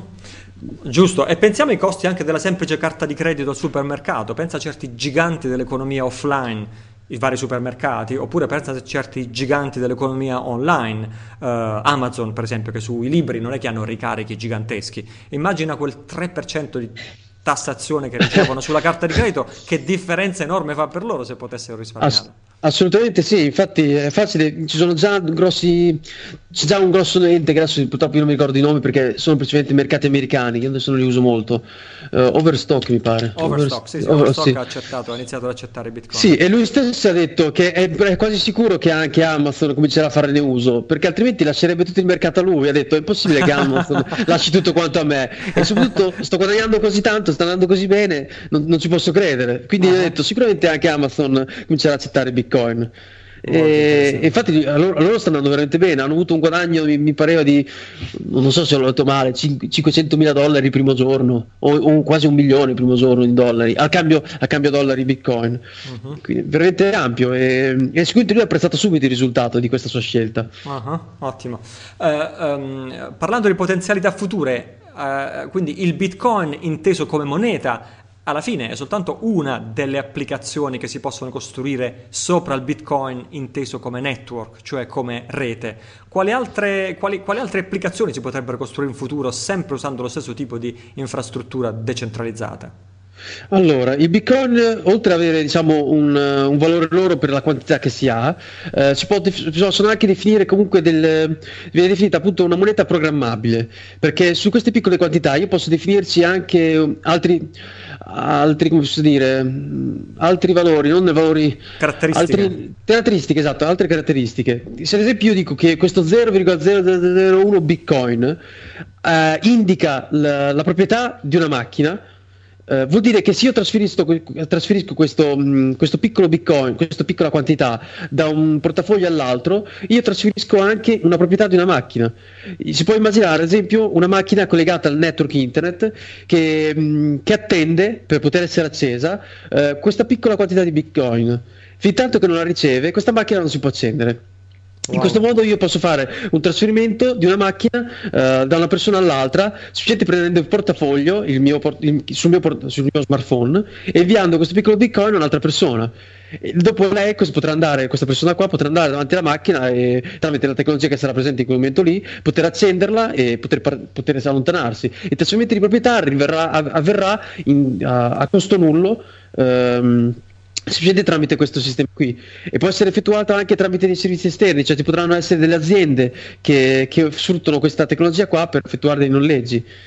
per, magari per, per, una, per, per limiti di tempo, dipende sempre come si vorrà sfruttare questa cosa. Oppure si potranno anche dare dei nomi, dei, tipo dei nomi differenti ai bitcoin, dire questo bitcoin vale tot oro, e, e non tanto eh, un, una proprietà di una certa quantità di oro depositata da qualche parte, a prescindere da, dal valore del, in bitcoin. Cioè anche un, sì, un centesimo io posso dire che equivale a un lingotto d'oro. Sì, esatto, non è, non è dedicata alla quantità, non sta parlando di scambio, sta proprio parlando di assegnare un, una proprietà a una piccola quantità di bitcoin, come definirlo un bitcoin differente da tutti gli altri. Uh-huh. Adesso parlo anche di quantità piccole, appunto, perché uh-huh. non, non ha importanza la... Uh, quanti, di quanti bitcoin stiamo parlando. Anche la quantità più piccola del bitcoin, che è l'ottavo decimale, che ha nome Satoshi, anche un Satoshi gli si potrà definire un, um, un valore, un'indicazione su che cosa rappresenta. Mm-hmm, molto interessante. Ehm, altro? C'è, c'è un concetto, ah, non so, che non so se tu hai approfondito, che a me ha affascinato da morire quando ho sentito parlare per la prima volta di aziende autonome decentralizzate. Tu ne hai mai sentito parlare?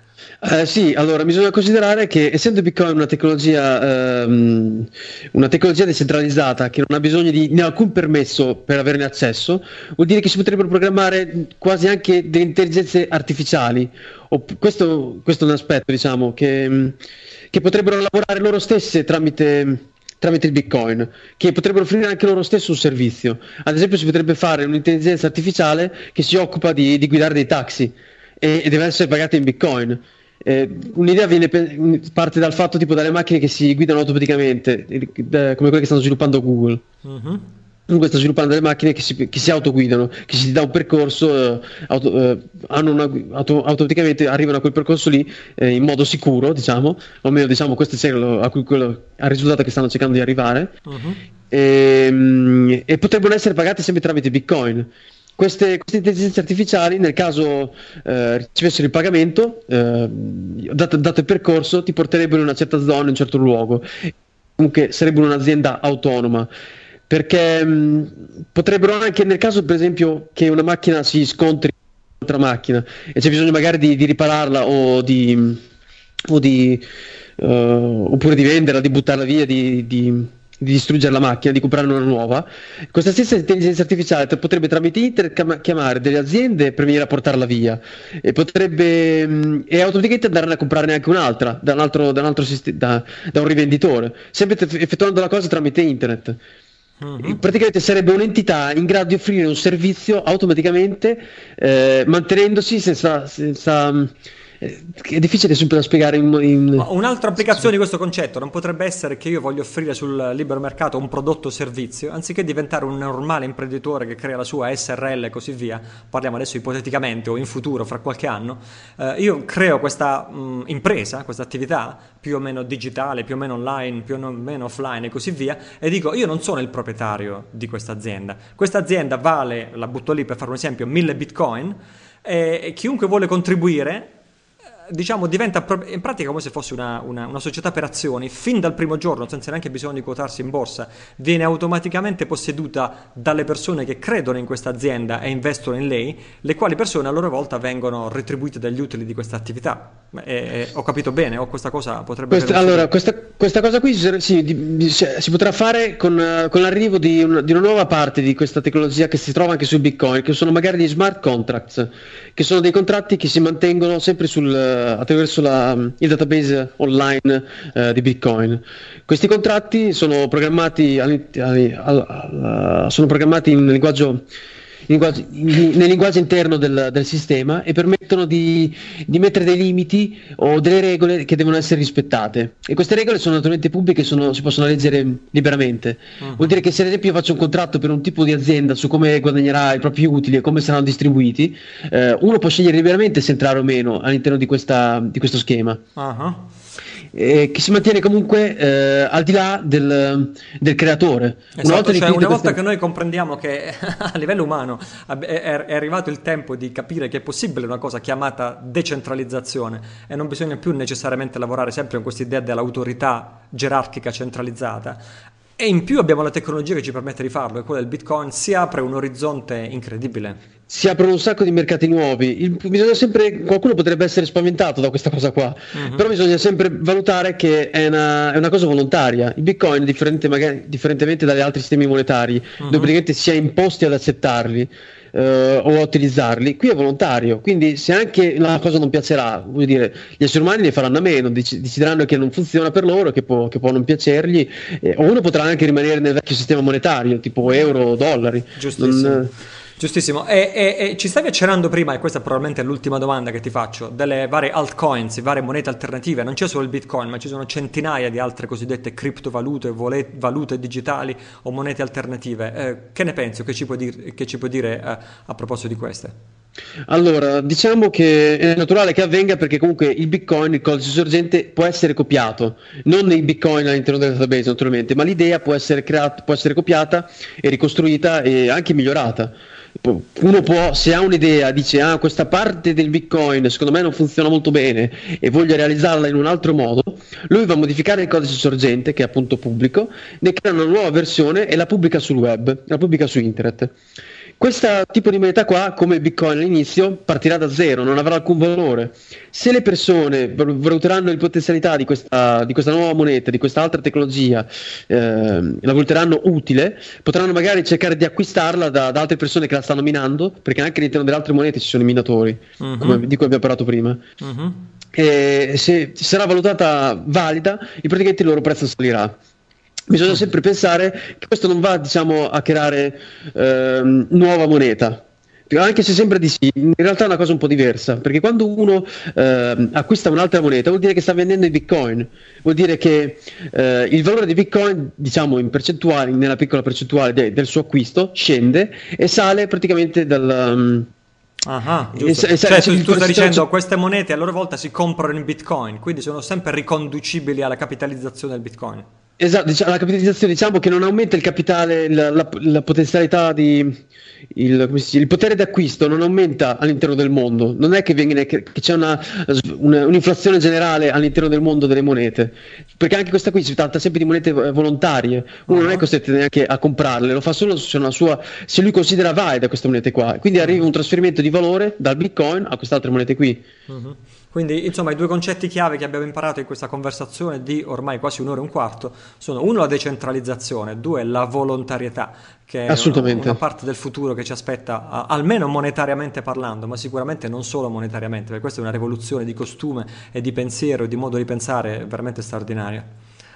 Um, chi credesse in questo ideale, Franco, Uh, come può mettersi, per esempio, se qualcuno fosse interessato a mettersi in contatto uh, con la Bitcoin Foundation Italia, di cui tu sei presidente, magari potrebbe volersi unire a voi, potrebbe volersi, volervi dare una mano nel propagare quest'idea, o, o per far cosa? Avrebbe senso quello che, che sto dicendo? E se sì, come ci si può mettere in contatto con voi? Allora, il sito della, de, della Bitcoin Foundation Italia è bitcoin italia punto org.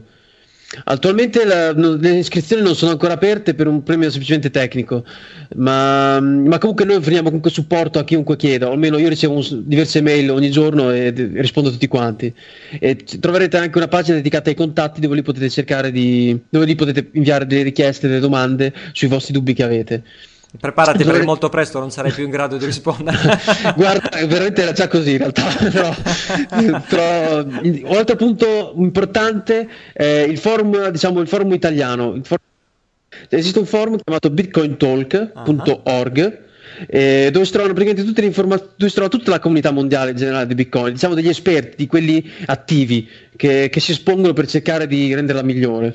E all'interno di questo forum internazionale eh, sono presenti diverse sezioni in varie lingue, fra cui quella italiana. Okay. E la maggior Bit, parte della comunità Bitcoin Talk, T A L K, sì. bitcoin talk punto com.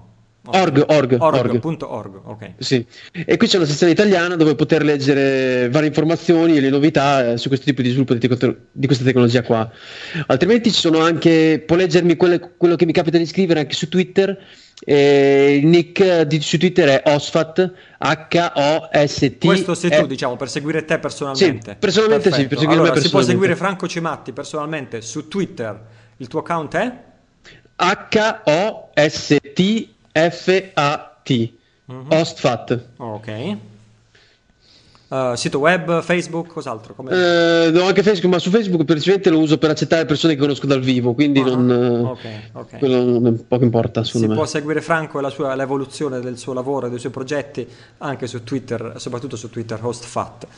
Va bene, grazie Franco, che dire, è stata credo una cavalcata straordinaria, un'ora e un quarto ci hai dato una, una, una panoramica, sì, qua...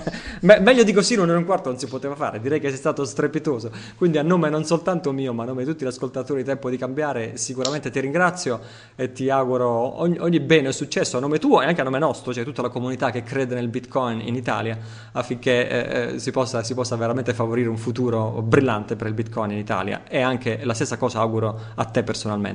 Eh, ti ringrazio anche a te. Grazie Franco, alla Grazie. prossima. Ciao ciao. Ciao.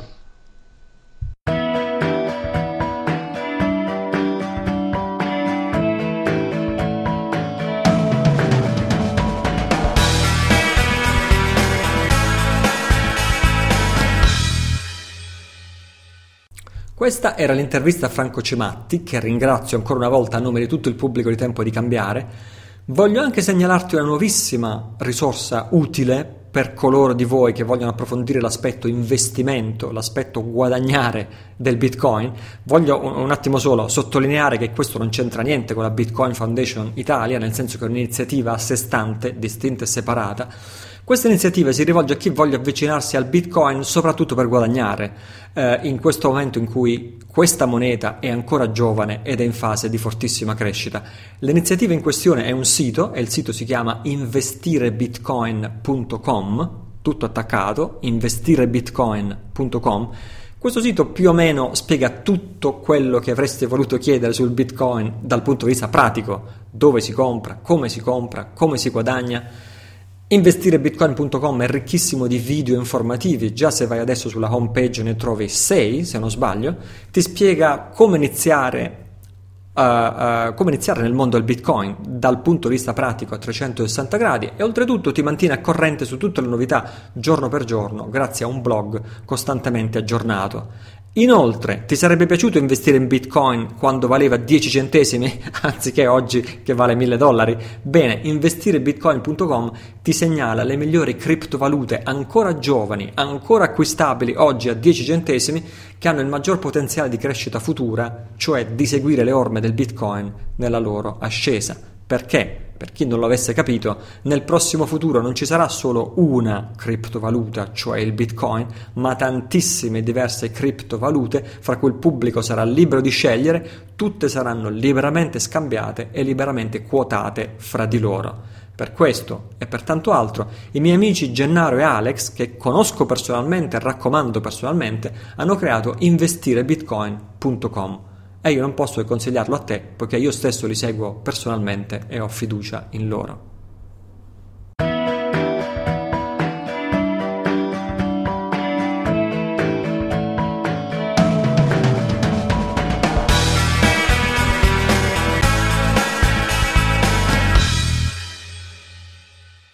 Eccoci, siamo in chiusura, ti ricordo che sono ancora aperte, probabilmente per poco, le iscrizioni al prossimo evento dal vivo, aprile duemilaquattordici, www punto italocillo punto it slash incontro. Ti ricordo di farmi le tue domande su qualsiasi argomento vorresti che io trattassi in questo podcast, www punto italocillo punto it slash domande.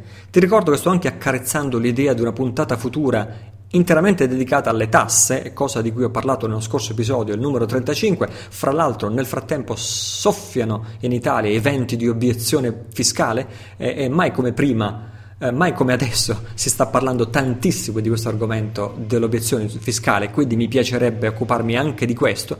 Ti invito a farmi quindi le tue domande anche su questo argomento, sempre su italocillo punto it slash domande. Infine, sono sempre attivo su Facebook, Twitter e Google plus, posto risorse interessanti due o tre volte al giorno, tutti i giorni.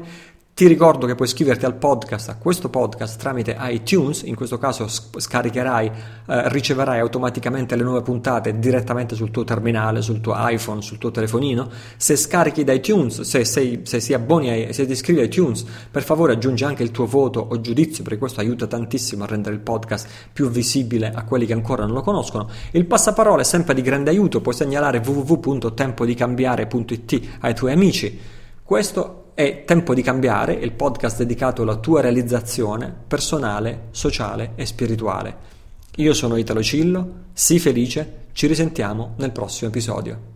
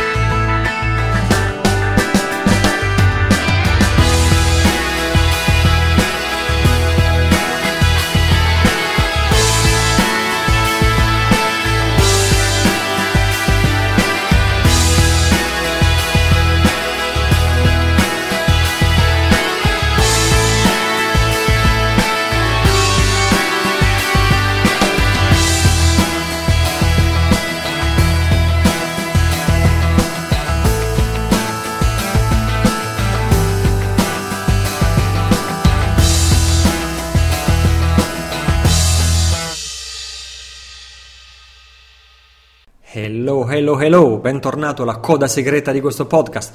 Pochissimi hanno notato che esiste questa coda segreta, meglio così, pochi ma buoni. Fulvio, per esempio, mi ha addirittura contattato su Twitter di, di, dicendomi quanto gli è piaciuta la mia coda segreta. Un, gra- un grande abbraccio a te, Fulvio. Anche voi altri, anche tu, scrivimi su Twitter se ti piace questa coda segreta. Poi chissà, magari un giorno creeremo un gruppo segreto su Twitter, o un gruppo segreto su Google Plus, o, o un gruppo segreto su Facebook. Grazie a tutti gli amici che mi hanno scritto. Qui ogni tanto posso prendermi anche il lusso di trattare argomenti off topic, off topic, fuori argomento, tanto ormai la trasmissione è finita, giustamente, chi se ne frega, no? Ok, posso parlare di quello che voglio. Per esempio Francesco mi ha scritto fra le domande una domanda off topic, ehm, riguarda per esempio le scie chimiche, perché e, e Francesco si riferisce, eh, nella scorsa puntata io dicevo a proposito di mistificazione, a proposito di notizie inventate per spargere il panico e il terrore nel pubblico, nella scorsa puntata quando parlavamo della Matrix svelata, dicevo anche le scie chimiche, elencavo anche le scie chimiche fra le falsità che entrano in circolazione per terrorizzare la gente. Allora Francesco dice: a questo punto, Italo, non ci capisco più niente, saresti così gentile da darmi il tuo attuale punto di vista sul fenomeno delle scie chimiche? Grazie Francesco per la tua domanda. A questo punto il mio attuale punto di vista è molto semplice, anche se ci sono persone che su questo argomento, scie chimiche, sono molto molto più esperte di me. Il mio semplice punto di vista che ci sono dei criminali che spruzzano il cielo con sostanze non meglio identificate. Non credo che queste sostanze siano particolarmente salutari per la, la popolazione che ci sta sotto. Il mio attuale punto di vista è che esiste una maggioranza pecorona che non crederà mai all'esistenza delle scie chimiche, neanche se li sbatti sotto il naso qualsiasi prova di qualsiasi genere, come tantissimi hanno fatto fino ad oggi. D'altra parte esiste, per fortuna, una minoranza indipendente che non ha bisogno di argomenti, non ha bisogno di complicate dimostrazioni, gli basta alzare il naso al cielo per capire che qualcosa sta andando per il verso sbagliato. D'altra parte, e questo forse poteva essere l'accenno che facevo nello scorso episodio, il numero trentacinque, ho un sospetto personale, è il sospetto che, come stiamo imparando leggendo gli articoli della serie La Matrix svelata, sospetto che anche in questo campo vengano rilasciate informazioni allarmistiche destinate a scatenare il terrore più folle nell'opinione pubblica, informazioni difficili da confermare e francamente anche molto difficili da credere. E qui mi fermo e non approfondisco, perché alcune affermazioni assolutamente terrorizzanti sulle, su ciò che fanno le scie chimiche per ridurre la popolazione e così via, le, più o meno le avete sentite tutte. Se stai ascoltando questo podcast probabilmente ti è capitato di guardare qualche spiegazione del genere. Lo lascio comunque alla tua uh, libertà di giudizio, alla tua libertà di approfondimento. Il fenomeno, per quanto mi riguarda, è ancora tutto da capire ed è ovviamente disgustoso da osservare. Io l'unica cosa che ho capito è che qui a Malta le scie chimiche non ci sono quasi mai, anche perché il tempo è quasi sempre bello, però quando per il giorno dopo è prevista pioggia, puntualmente iniziano a fare irrorazioni selvagge sopra e sotto, sopra e sotto aerei provenienti dalla Sicilia. E su questo non ci piove, scusa il doppio senso, perché appunto il fatto che non ci piove, cioè questo fatto che irrora nel cielo qui a Malta sempre, sempre, sempre il giorno prima di quando deve piovere, in base alle previsioni, questo conferma comunque che è un fenomeno globale collegato al controllo del tempo meteorologico, probabilmente per impedire la pioggia, come quei, quella fuga di documenti un po' di tempo fa che riportai anche sul podcast eh, riportava. Però d'altronde è anche vero che in altre zone d'Italia, certamente da Roma in su, pensiamo alla Piaduna Padana e così via, irrorano scie chimiche tutti i giorni, anche quando il cielo è perfettamente sereno, quindi lì Uh, il fenomeno non è collegato a quando deve piovere. Quindi cosa vuoi che ti dica? Ripeto quello che ho detto nella puntata numero uno di questo podcast. Spero che i responsabili di questo scempio un giorno vengano messi alla sbarra e processati. Cos'altro vuoi che ti dica? Spero che le loro confessioni facciano scomparire dalla vergogna quelli che negavano l'esistenza delle scie chimiche. Di cos'altro vuoi che ti parli? Sempre off topic, a ruota libera in questa coda segreta del podcast. Scrivimelo nella sezione delle domande del blog w w w punto italocillo punto i t slash domande. Fammi sapere se ascolti questa coda segreta, così non mi sento tanto pazzo a parlare da solo davanti a un microfono. Un grande abbraccio, alla prossima settimana. Ciao ciao da Italo.